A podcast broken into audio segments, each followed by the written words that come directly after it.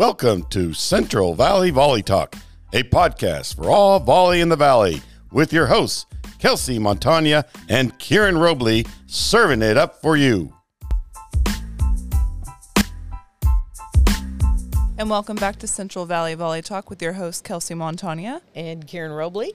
We're uh, excited about this upcoming week. There's a lot going on, and also excited to talk about the recaps with college this Yeah, week. a lot of action going on. Yeah. I did want to me- start off with uh, Fresno Pacific. They're off to one of their best starts um, in many, many years. They're five and four. Yeah. They traveled to Hawaii, uh, finished up two and one. They took uh, victories over Hawaii Hilo and Hawaii Pacific. Uh, dropped to Chaminade, but wow, it's great to see them doing so well and off to a great start. They're going to be home on uh, this week against. They have one home match against Academy of the Arts. So Yeah, yeah. to get out Congrats to Coach McNeil and those ladies working hard. Yeah, it's good to see. I look forward to seeing uh, their path, especially now that Pac West has started Mhm. for them. Uh, U, UC Merced had a really good week. They went 2 and 0 at home against Antelope Valley and La Sierra. Uh, this week they're going to be at home. The Arizona universities are traveling to them Benedictine of uh, Mesa, Park, and Embry Riddle. So Yep. nice little uh, three three match home sweep going. Uh, the big Central Valley matchups went down in Bakersfield. They did. And Sac State was there, and UOP. Um, Bakersfield fell short. They they weren't able to to get a win. Um, and Fresno State ended up two and one. Mm. Uh, they uh, they beat uh, Sac State and they beat uh, Bakersfield. So the big Valley matchup between Fresno State and, and Bakersfield went three and one. The Yep. first two sets were two point pushes. Yeah, 27 25 Fresno State, and then 26 24 Bakersfield. Yeah, before it opened up a little bit. Yeah, It was statistically though, if we look at that matchup, I pretty mean, close. Hitting wise, it was pretty close, right? With Yeah, hitting percentage for Fresno State was a 325 over a 252, but kill wise, Fresno State with 57 and Bakersfield with 54. Yeah, and I think uh, Bakersfield outdug Fresno State, right? Yeah, it- Fresno State outserved them. I saw 10. yeah, aces 10 to aces to 5 and they they out outblocked them 12 to 9. So, yeah, total points 79 over 68. So, Big battle for your six dollars and sixty one cents for Yeah. that. I love the marketing. I know. I get excited for uh, cool things like that. We So have to do a 559. I, I, I think so.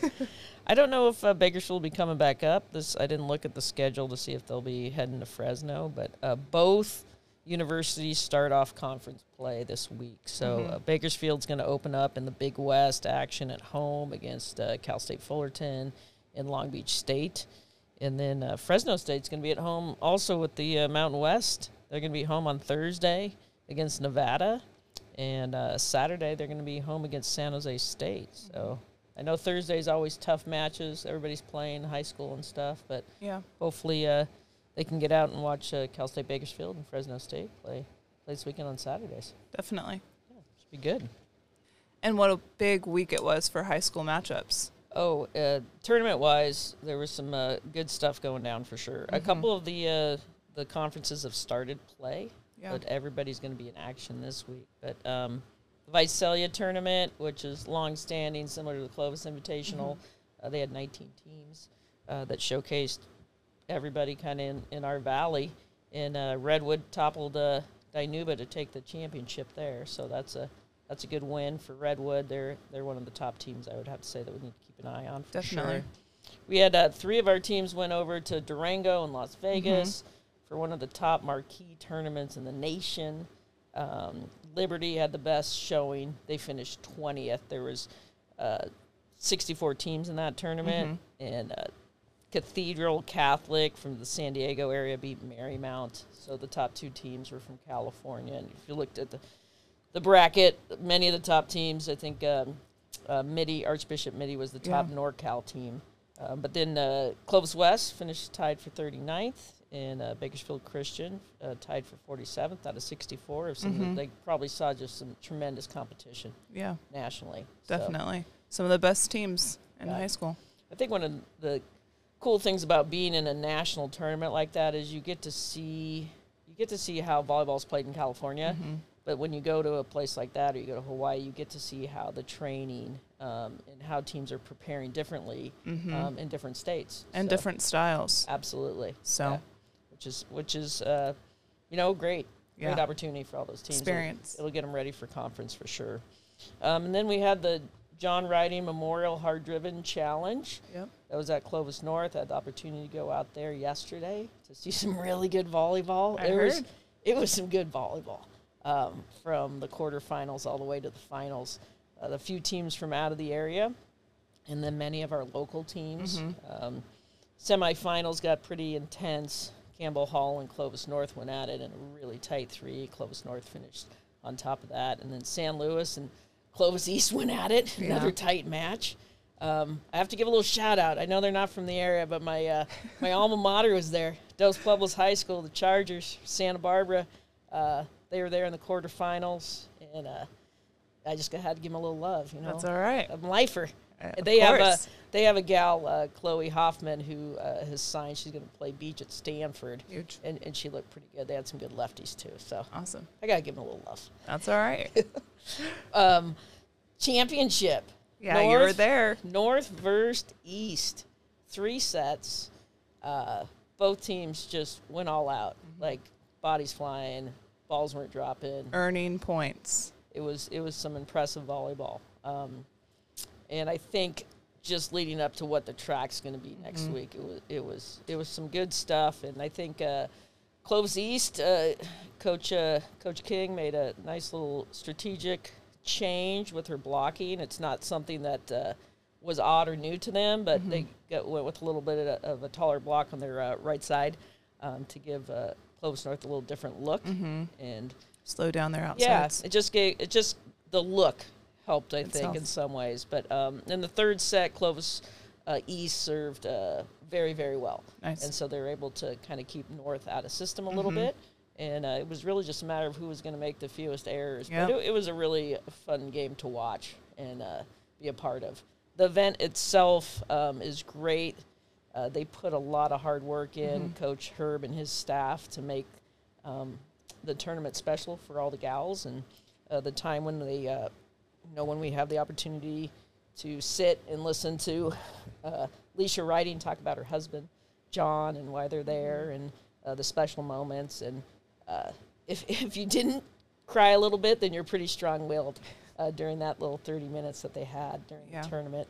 But they were able to give out two grants. That's awesome. Um, the two recipients for the um, the grants, uh, Clovis East, Jordan Colewalser, and Emmanuel's uh, Hannah Barker. Mm-hmm. So pretty cool, a nice little um, opportunity for uh, the athletes to sit and hear about uh, John and, and who he was and his uh, how he was a servant to others. So Yeah, and we were fortunate enough to have Ashlyn Riding last week on the show, um, explaining the start of the Hard Driven Challenge and kind of their idea and the pull of the community coming together and putting this event on. So if you missed that, definitely go back and listen.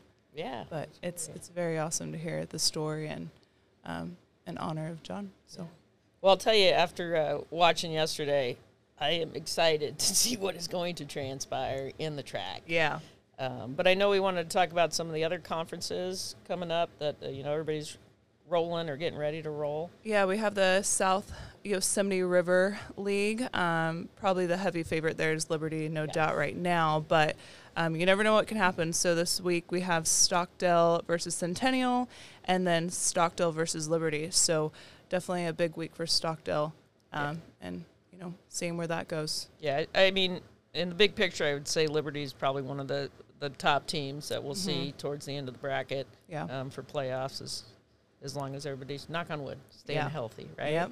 Yeah, I think uh, Northwest Se- uh, Sequoia League has been under. Uh, they've been rolling for a little bit, and that one to me is a pretty deep, uh, competitive conference of smaller schools. When you look at the teams in it, Yosemite, Sierra, Caruthers, uh, Liberty, Fowler, Kerman. You know, they've all been successful in their divisions. Um, and I know that uh, Yosemite and Sierra and probably Caruthers right now. It's early in the conference, but uh, it'll be interesting to see how that conference uh, plays out because I think that's a pretty competitive, smaller school uh, division for sure. You know, where they all fall. Yeah, and then we have the East Yosemite League, and um, Redwood and Porterville is, you know, probably one of the or two of the higher teams in in that league, and and they actually face off this week in a huge matchup um, this week together. So that'll Yeah. be interesting to see who pulls that out. Yeah, uh, Probably a battle. yeah. Porterville was at the hard driven tournament this weekend. Redwood won that. I think Monache's right up there too with Yeah. them. So um, it'll be exciting to see how uh, that conference pulls Mhm. out for sure. NYL, um, uh, Hoover had a big matchup with uh, Madera South, but Yep. I think uh, Hoover's got a little bit of edge on some of those teams. They might be the ones that uh, to look for in Madera South, kind of at the top of that NYL. Um, the West Yosemite League, Dinuba just came off a second place at that Visalia tournament. I think they'll probably be the team to catch in that conference. Yeah, and then we have the Trice uh, County um, with Exeter and CBC as probably being the two top ones in that one as well. Um, but CBC and plays against um, Sierra Pacific this Monday, um, and Sierra Pacific did fairly well in last week's tournament Yep. Madera South. Um, and then we have Exeter versus Kingsburg on Wednesday. So I think in general most of those teams are highly competitive. So, but right now the favorite I would say is Exeter um, and CBC. So Yeah, they always end up playing each other the last together in the last round of the conference. So we'll see Yeah. how it pans out after the first rounds. And then you got the CMAC. Mm-hmm. I would see Sanger right up there with Memorial and Bullard trying to push him a little bit. Yeah. But I'd say they're the team to go get in the CMAC. Um, they're pretty balanced, um, Yeah. balanced team, and and uh, they had a good showing at the hard driven tournament this weekend. But the conference that is unknown. very unknown. Oh my gosh. yeah. I this is what I know. I know that all the teams have great pin hitters. Mm-hmm. Left sides, right sides. The setting this year, quality setting Yeah. Across the conference. It might be Mm-hmm. the best quality setting across the conference that we've seen in many, many years at all the schools. Those setters are going to be able to run the show. Yeah. Um, and I would say the unknown will be like because the teams are so balanced with their pin hitting. It's like how will the middles produce? Yeah. I think that's going to be uh, the the hidden secret. the Yeah. the, secret sauce. Yeah, I think that and ball control because to get those middles going, we need some um, good serve receive passing and who's going to be served off the court or who's going to stand their grounds and pass the ball. So I think that's definitely going to be a huge um, key to whoever comes out on top success. who yeah, can- I think because the pin hitting is, is strong across Mm-hmm. the board, is that in practice scenarios they have to be used to defending against already good pin hitting. and- exactly. with the block and uh, with the first touch off the dig, and so that's where I think like where the middle Mm-hmm. is going to be really uh, resourceful in terms of who can Yeah. kind of balance it out. if you're not used to defending a middle attack um, and you go into play with it, it can be a little interesting. Yeah, depending. I mean, you know, if they're running the three, the gap, and then the slides, if they're running them around. So I think uh, we'll see. Uh, you know, there's going to be some good matchups this week, and we get we get to head out and watch a few. But we got uh, Central's going to be at Clovis, and West at North, and East at Buchanan on Tuesday. Um, so those are going to be some big matchups. And then Thursday, Clovis is at Buchanan, West is at Central, and then a little rematch from the championship from this last weekend. North will be at East Yeah. um, for conference play. So preseason. Clovis East has a really good preseason. yeah, they Uh, have. They've done well. They had nice showing at the, the slow tournament, Mm-hmm. um, and then this last week at hard driven. So hopefully they can keep it steady. I mean, we said a few weeks ago, I think the entire league is going to be highly competitive all year long. So, who can stay the healthiest, who Yeah. can continue to get better every single match and every single practice. Stamina and long matches. Yep. Yeah. be key. So, like at the hard driven this last week in the semifinal matches, um, you know, I mentioned that uh, both teams had some pretty competitive Mm-hmm. um, quarters and semifinal matches, and then you know, that championship match, both teams. I mean, it, they were there. There were probably some kids with some some uh, tired legs, Mm-hmm. and uh, but they went at it for sure. So Yeah. fun to see this next week. Exciting week. Yeah, I'll look forward As to doing the- always. I'll look forward to doing the recap after Yeah, this week. for sure. Definitely. Well, I think that concludes this week's recap and, and future matches to look forward to. Um, so now we will lead you into our special guest.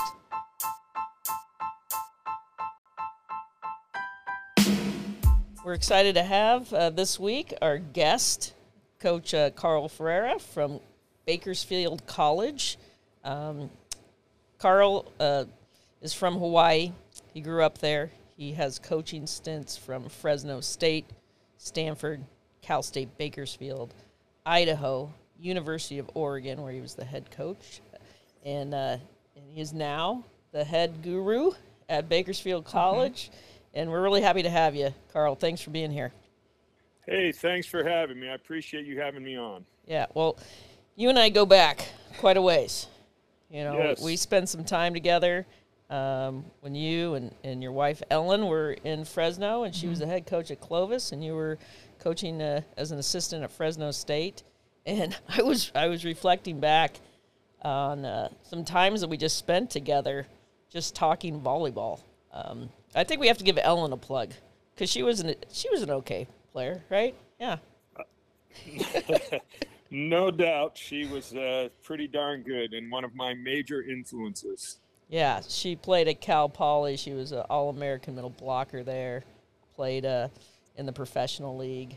Um, did a lot of coaching, and now she just gets to to uh, support you and, and and your kids in their endeavors. Right? Watch from afar. She's uh, she's an elementary school physical education teacher, so she's uh, still impacting kids. Absolutely, Awesome. it's good. I enjoyed our time together. I, I don't even remember. Remember we uh, we used to sit. This is what I like. I, I consider myself a lifelong learner, and I think you are too. Is uh, we used to just sit in your living room and talk about different ways to train things, and and like crossing sports over. And I remember we you were discussing about the bullpen for pitching. Do you remember that? The bullpen. Absolutely. Yeah. I got a great memory. I, coach, I try. I try. Um, but uh, you're, we share that concept with some uh, of our listeners. What we were talking about in the in the in the crossover of the sport with baseball. Yeah, you know, um, I'd probably consider myself a multi-sport athlete. You know, having grown up in Hawaii, uh, I had a lot of influences. Um, you know, with basketball and uh, baseball, and and really when I'm looking at a lot of the different things that we do in volleyball, uh, you know, a lot of the concepts for me was was easier to understand through the other sports initially. Mm-hmm. So yeah, I I remember creating this little bullpen uh, where we were just charting attack selection and just trying to get kids to, you know, understand, you know, where they need to be, you know, hitting and why, and and and so really the bullpen was just a way to chart Right. their, uh, you know, their atta- attack selection. But yeah, that's uh, that's always been a part of what I enjoy doing, and I still do that. Just trying to think about different ways to explain things. Yeah, I remember that was one of our things. Was we were, you know, going back and forth on our days. You know, what what are something that would be a hook for a kid to understand about serving and their hand placement and all that. And talked about like the serving tray and yeah, I remember all those those years of coming up with some creative thoughts um, with the sport. But that's what we do, right? We just all us uh, coaches like talking volleyball and figuring new things No out. doubt. Yeah. Um, I think that's the way we all learn. Just sit around the campfire, so to speak. Yeah. So, what was your uh, early hook with volleyball? You talked about doing some other sports, but what, what kind of got you hooked on? Well, you know, I've come full circle. Um, I, I came to California uh, from Hawaii just to play basketball at Santa Rosa Junior College. And while at Santa Rosa Junior College, I took uh, phys- physical education volleyball class, and, and it was being taught by the women's volleyball coach, uh, Joanne McFay. Um, and, you know, and she said, Hey, you've played volleyball. And I said, Yes. And, uh, you know, and I was really in a transition from, you know, small town boy from Hawaii trying to, you know, play college basketball. And then uh, now I'm in the gym playing volleyball and and, uh, and really having fun and excelling. And, and really, I owe it to Joanne for kind of getting me on board because she ended up asking me to uh, be her assistant, and and then I ended up starting a youth club up there in Santa Rosa as well. So, you know, the early years, you're just young, you're enjoying it, it's fun, um, and you know, this is really the early, early to mid '80s. So, uh, you know, that's kind of how it just started for me, and, and a lot of grass doubles volleyball in the early years grass volleyball was huge, and we're still trying to keep it alive here for sure. Um, many, many stories of, of the grass volleyball community. Now, I know the name of the club that you started, but it's a, been a long, long-standing club. You uh, want to share the name of your your club that you started? Yeah, it's you know Empire Volleyball yeah. Club mm-hmm. for our, uh, up in Northern California there, um, and uh, Bear Grasso, head coach at uh, Sonoma State, still runs it. Yeah. And and as a matter of fact, Bear's wife, Leslie, was on our very first team that we uh, that we ever had going up there. Nice. Yeah, it's great to see that it's still going, and and I remember uh, when you got that going with the, uh, who who was it? He's coaching.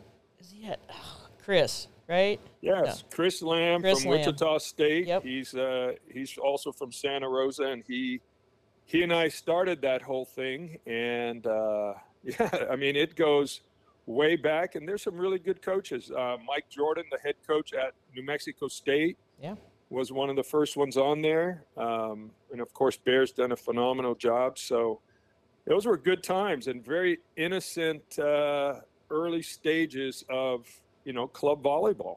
Yeah.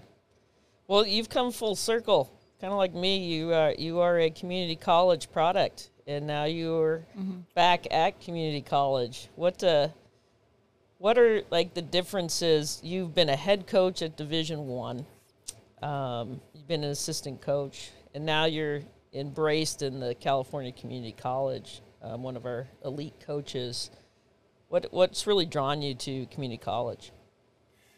Well, um, you know, it, I have come full circle, and I really enjoy telling that story to you know whoever listens um, because it's been fun. Um, you know, I, I, didn't know you know wh- where this journey was going to take me. You know, if if you asked me when I was at Santa Rosa Junior College, what do you see yourself doing 30 you know plus years from now? Yeah.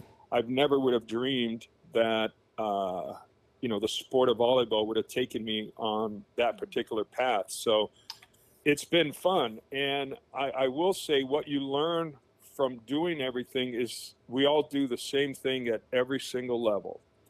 Um, you know, whether it's Santa Rosa Junior College, whether it's University of Oregon, or now at Bakersfield College, you know, it, it's just volleyball. Uh, I think the things that end up changing is the caliber of the athlete and and maybe some of the peripheral material things that you have, you know, inside your program. You know, at uh, at the Pac-12 level, of course, you got a lot of resources, but when it comes to the game, it, it's just the game. And when I was at the University of Idaho, we had a wide receiver coach, and he was a former NFL wide receiver with the Seahawks for 12 plus years, and and he told me you know, he goes, Carl, everything that we did in the NFL, every issue is the same issue we have here. And and I think you only understand that if you get to see the multiple levels. Mm-hmm. So it, it's the it's the same sport, it's the same issues. You still have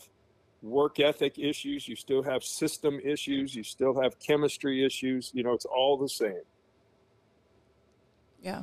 Well, with that, Carl, can you share with us some of your joys of coaching?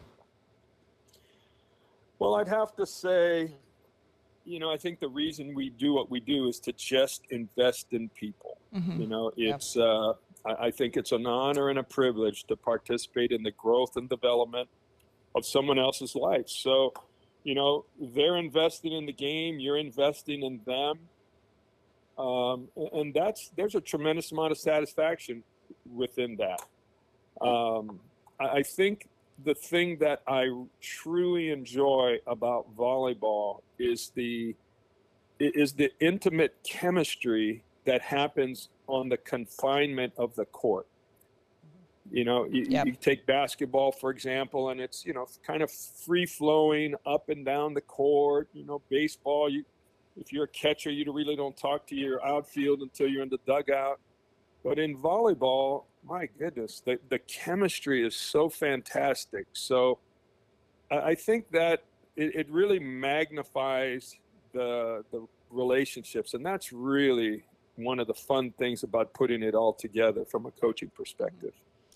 Yeah, because each each year it's a new crew, and seeing how those dynamics are going to come together is, I think, a joy of of you know that we get to see when it actually happens. Right, light bulb comes Oh. on. It's like, oh, it's great. Yeah, absolutely. Yeah. Hey, I, you and I have sat down, I think, at a state championship or two over breakfast and uh, talked about you've spent some time um, with your daughter, who's the setter at University of Oregon, where she got to travel and do some training um, across the nation, and you've seen some different uh, training in our regions. Um, can you discuss a little bit about your thoughts on what you've kind of observed with our sport of volleyball, like national training with youths? Yeah, you know, uh, I, I think the sport of volleyball, uh, when we got going in this whole thing, it was extremely West Coast dominant. Um, all the all the top programs, the top coaches were all on the West Coast. But throughout the uh, throughout my coaching career, you know, we, we've seen a huge change. And when you're coaching at the Division One level, you do tend to I think, keep up with what's happening on a national level because you're recruiting kids from throughout the country. Yeah. So I, I think in the beginning, you, you know, you're pretty much just a West Coast dominant recruiter, you know, because the sport is dominant here. But then I've also seen it, you know, radically change. So as I'm coaching my daughter, and, and I had the opportunity to, you know, coach her from 12 and unders on up and you started to see the evolution change and, and that evolution i think started really when the ncaa made regional playoffs you know um, I, I think that initially got the the programs that were funding volleyball you know to take off the nebraskas the texas the university of illinois with mike hebert and uh, penn state. And and so you got those programs to get to the final four. And and then early on the final four matchup was kind of a blowout. You know you got the west versus the uh, midwest and east. But then you saw those programs really start to uh, you know improve. Well with all that improvement and with all the hunger to try to be better than the west coast i, I think you started to see a change you know in high school Mhm. and and then in club. And so finally when i'm getting my daughter involved i'm noticing that there's no longer uh, top recruits for setters coming from the state of california and you know and i'm noticing that there's a different style of setting so what I did was, you know, I took my daughter. I, I looked where, you know, where are all the top All-American setters in the country coming from?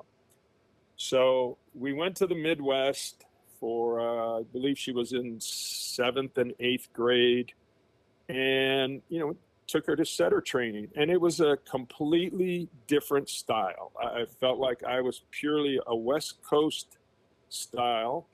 And now there was this midwest style but all the you know all the all americans and the top setters in the country were all coming from the midwest and i really didn't understand that style so uh, you know my daughter's at this clinic and i'm learning as much as she's learning i mean i sat there and i'm taking notes and i'm observing and it was very impressive so you know, I came back and I'm I'm changing how my daughter style and my daughter's going, Dad, I don't understand. Why are we changing? You know, I'm doing fine. You know, and of course she at the time she doesn't understand the big picture. And the big picture is eventually if you're going to be a recruitable student athlete, eh, the sport of the the position of setter has a little bit more to do with uh, you know just the style than the physicality of an attacker. Yeah. So you know, I I knew that she had to change her style in order for you know her to even begin to get looked at. So it was challenging because you know. It, California or Bakersfield, we didn't have a, uh, a club team that's a national caliber club team. So we, my goodness, when I'm at Cal State Bakersfield in the early 90s, Kern River Volleyball Club, every single age group was in the top 10 in the country. Yeah, I remember Kern River. Yeah, and so you go 20 years later, and we don't have any team that can play in the open division. So now my daughter's not really playing in the open division. So you know, th- there was a little bit of a a way that we had to get you know some of the coaches to come see you know her play in the different divisions, and um, so coincidentally, the head coach at the University of Oregon, he's from Chicago, and it, it just you know recognized the style. Uh, and know, she does some other things extremely well, but I think that's that's changed. I think you went from the you know, the John Dunning, Don Shaw, Brian Gimmillaro, where maybe they were, you know, all these top coaches in the country. And now, uh, you know, now the Midwest has all the top coaches, top players. And then I think the Pac 12 has been replaced by the Big Ten in terms of the top volleyball mm-hmm. conference. So the athletes are no longer coming West Coast. And, and so it, it's evolved and it's changed. And, and when you look at it, it's, they were hungrier. I, I don't know this for sure, but I, I, think maybe we got a little complacent on the West Coast, uh, and they were hungrier to want to beat us, and they and they worked harder. And if we were training, you know, two three days a week in club, they were training six. Right. And, they not only caught us up, they they caught us up, and then they passed us. So if you look at the All American list and you look at the Olympic list, you know, from like when my wife was in it till now, I mean, it's it's no longer a West Coast sport; it's a national sport, and and I think we're better because of it. Right. That's what I was going to say. That it is. Um, yeah. I mean, but it also you know, some growing pains along the way for the West Coast. Mm-hmm. But it also, you know, kind of helps, you know, tell the story of coaches being able to maybe get out of the state of California to attend the national conference or go do observations out of state and be open to looking at different trainings that, that we might not normally see in our state. I think people are uh, good at going to continuing education. Um, and now there's so many options for continuing education when we look, you know, back in our day, you know, there weren't as many options for that. But to really explore and maybe uh, seek out the East Coast and the Midwest um, for yeah, and, learning tools. And I think, um, you know, I think with all the early, you know, early dominance in the West, we used to have all the the West Coast coaches were so awesome at giving back to the communities. Yes. Mm-hmm. Um, and, they still do, but. Mm-hmm. I think what happened was and this is just my opinion, um, is we kind of got stagnant doing the same thing for maybe 20 plus years. And I'll give you an example. Uh, so when I'm at Cal State Bakersfield, you know, and Kern River is rolling, I mean, we, we used to have every California dominant uh, coach in our gym. And they'd come in and they'd do all these clinics. And you know, when we were at the Clovis, I remember we brought in Laurie Corbelli. She was uh, played professionally with Ellen, and she was the head coach at Santa Clara.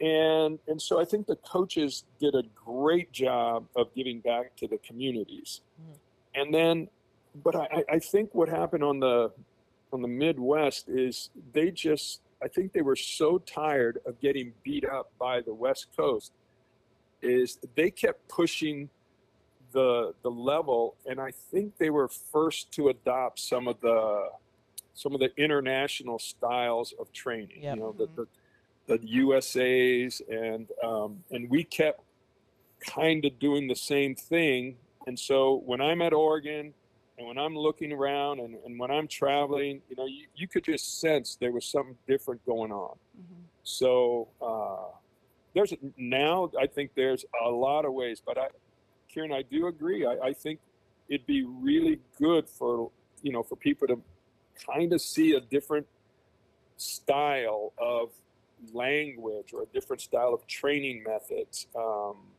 and it, and it, I think that's what's grown the sport. Yeah. Yeah.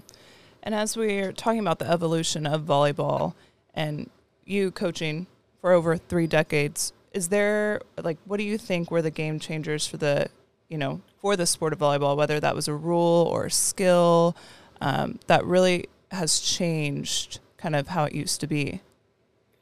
Yeah, I think probably four things that come to mind for me. Number one, it's the scoring system.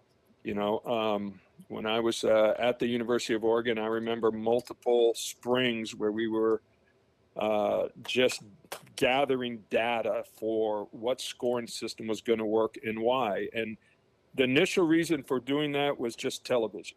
You know, they right. wanted to fit the sport of volleyball in a two-hour time block, and and I was in the meetings, and the TV you know, they basically told us your your sport is not going to be marketable until you can guarantee us it's going to be in two hours or less. So I don't know if you remember, we first started out with rally score to 30. Yeah, I do. Before, yeah, before we settled in on the 25. So I think the scoring system, you know, and that affected how we trained. Uh, I think the serving zone, you know, I, I don't know if the young kids even remember this, but we used to only have a a little square on the right hand corner where we'd serve from. So I think, you know, changing the serving zone, I think the Libero has had a massive impact mm-hmm. on the game. And I, I think now it's the challenge rule, the video challenge. I think it's not in the high school or junior college level yet, but you're seeing uh, a great influence, you know, at the Division One level for sure. Yeah, yeah. I had brought up about the service zone. Uh, we're on with uh, Marion Battles because I think you know, with the whole when before you just needed to worry about the ball coming from that cer- certain angle, right? And right. receiving balls, and then when it's the line opened up, I mean, serving line to line and cross court, and just the training of serve receive um, had to get tremendously better. Yeah.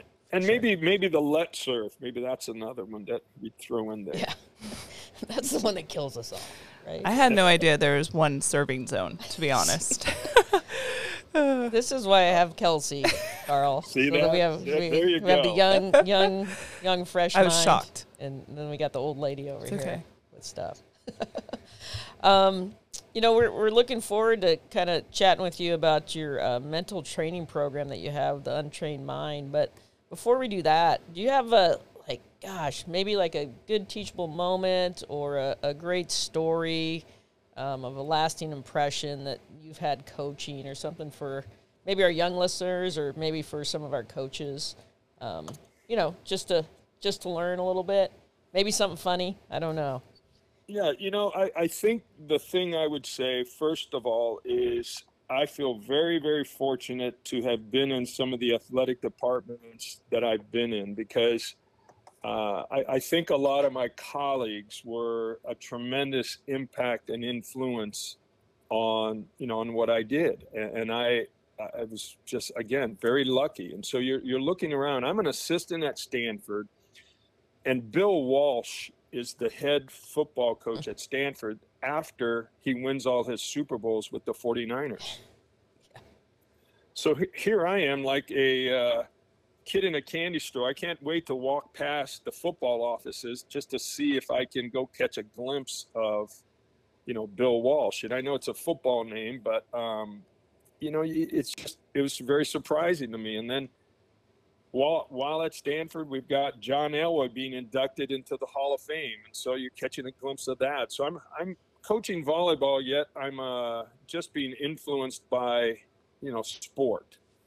Yeah and so I thought that was fantastic. And you know, at, at, the University of Oregon, you've got you know first round NBA draft picks. You've got Heisman Trophy runner up and Joey Harrington. So you're just seeing you know a lot of definitions of what commitment is and what sacrifice is and what work ethic is and and th- those things have been redefined for me as I go from department to department because mm-hmm. we all have an opinion about what we do and it's usually based from our own experiences but to have you know to have the insights to see multiple ways of different ways of doing things i think that's a real eye opener but i think the two things that really impacted me that i'd like to share was first of all i got professionally coached and if i had any advice for any young coach it's don't hesitate to get coached. Yep.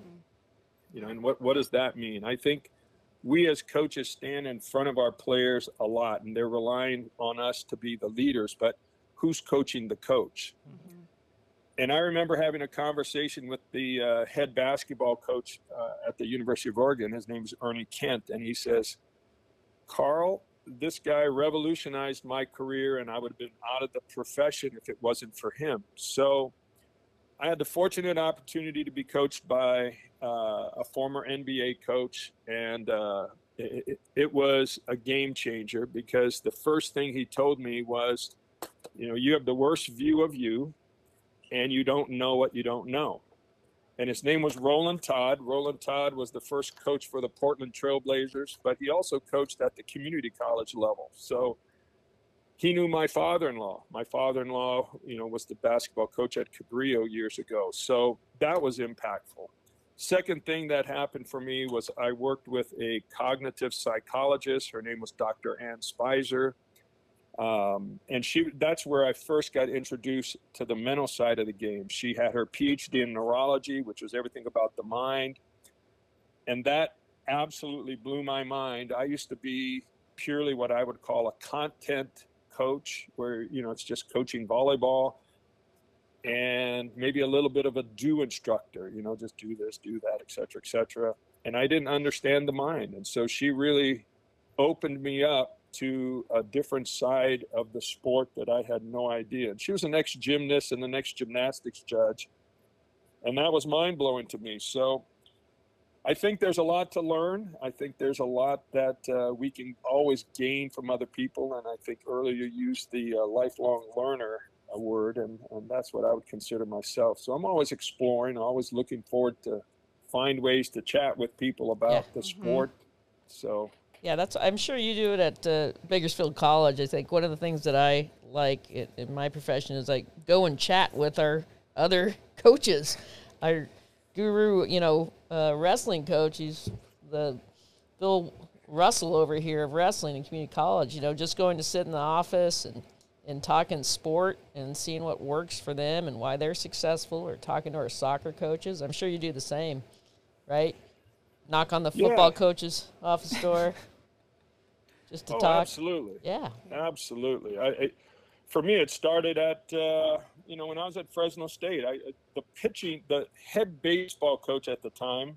Um, I can't recall his name at the present time, but he, he taught me more about arm swing mechanics than any volleyball coach. And he was he broke down the whole mechanics of the rotation, the elbow, the I was the hips, and I was like, wow, I've never had this explained to me. Yeah. Um, so yeah, it's uh, I'm at Idaho, and we've got uh, uh, head track and field coach was um, gosh, I, we had a decathlete, a U.S. decathlete at the time, and so he was the U.S. decathlete's personal coach. So you know, you're just you know, jumping information, and you're you're like, wow, nobody ever told me that much about jumping. So I think I think the track coaches have been brilliant you know, at the jumping side of it. And there's so much ways to manage, you know, your rosters that you can learn from other people. So, mm-hmm. yeah. yeah, I love chatting. Yeah.